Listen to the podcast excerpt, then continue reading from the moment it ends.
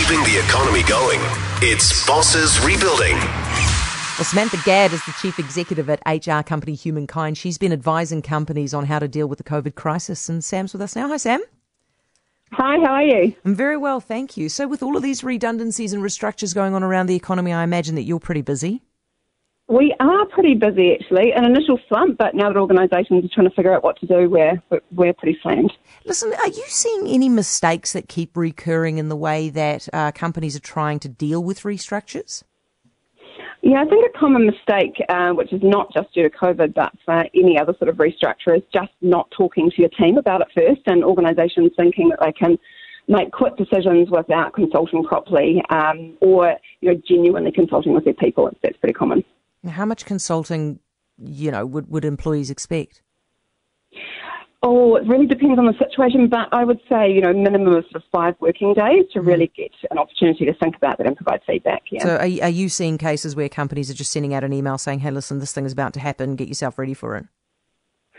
Um, not so much that, but just not really giving people the time to think about it, or possibly decisions have already been uh, made, and you know, a, a sort of fake consultation you know, is trying to go ahead, that sort of thing, still quite common. Yeah, we spoke yesterday to First Union. Uh, now, I'm not necess- I'm not asking you to comment on this um, case specifically, but just as an illustration, we spoke to First Union who are upset at the layoffs uh, with the warehouse group, and basically what they're calling on is uh, the the business to redeploy the staff rather than making them redundant. Is that a fair expectation? On businesses at the moment, because there's pressure on businesses to try to retain as, ma- as many staff as possible. Is that fair? Look, I think redeployment would be great if possible, but the reality is most organisations are going for redundancies because they need to cut costs and downsize, and so therefore those redeployment opportunities just genuinely aren't there.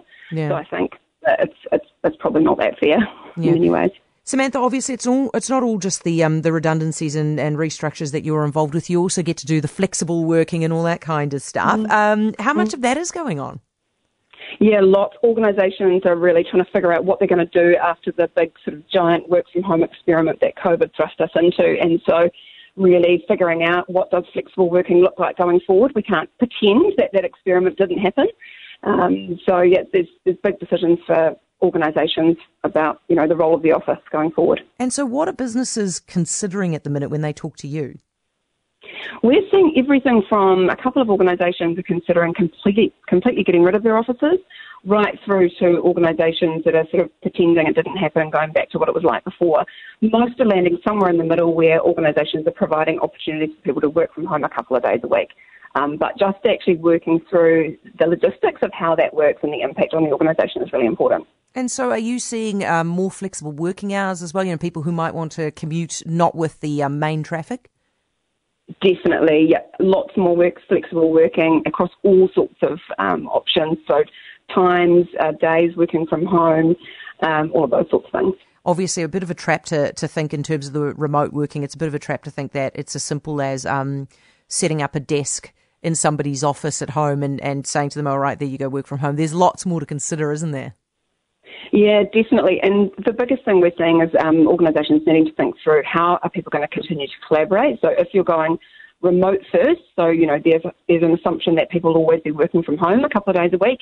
Then how are you going to make sure that all of those meetings and connections still happen in the organisation? Being far more deliberate about that. Yeah, are you seeing any resistance from employees who actually don't want to have to stay at home and who would rather go into the office? We, we haven't seen many organisations that are forcing people to work from home where employees don't want to. Yeah, um, yeah no, not, not too much of that. Okay. Did you have to do in your own business? I mean, everybody took a bit of a, a tough time there during uh, lockdown. Mm-hmm. Did you have to mm-hmm. do any restructuring yourself, any um, hustling afterwards?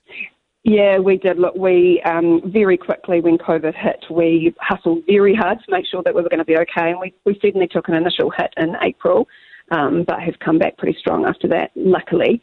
Um, but certainly for us, it was just about looking at which of our services were going to be in demand and which weren't, and pivoting um, appropriately. Obviously, um, Samantha, some some some areas, you know, so, some um, professions have taken a real have to really rethink the way that they do what they do. Have you guys mm. had any fundamental changes that have, have happened in HR as a result of the experience we've just gone through? I think during lockdown, definitely we were having to deliver a lot more online than what we would normally do. Normally, all of our workshops and things would be in person, but having to sort of adapt and make sure that we can do things online is something that we did quite quickly and actually continuing to use that now because it, it works really well. So that's been good.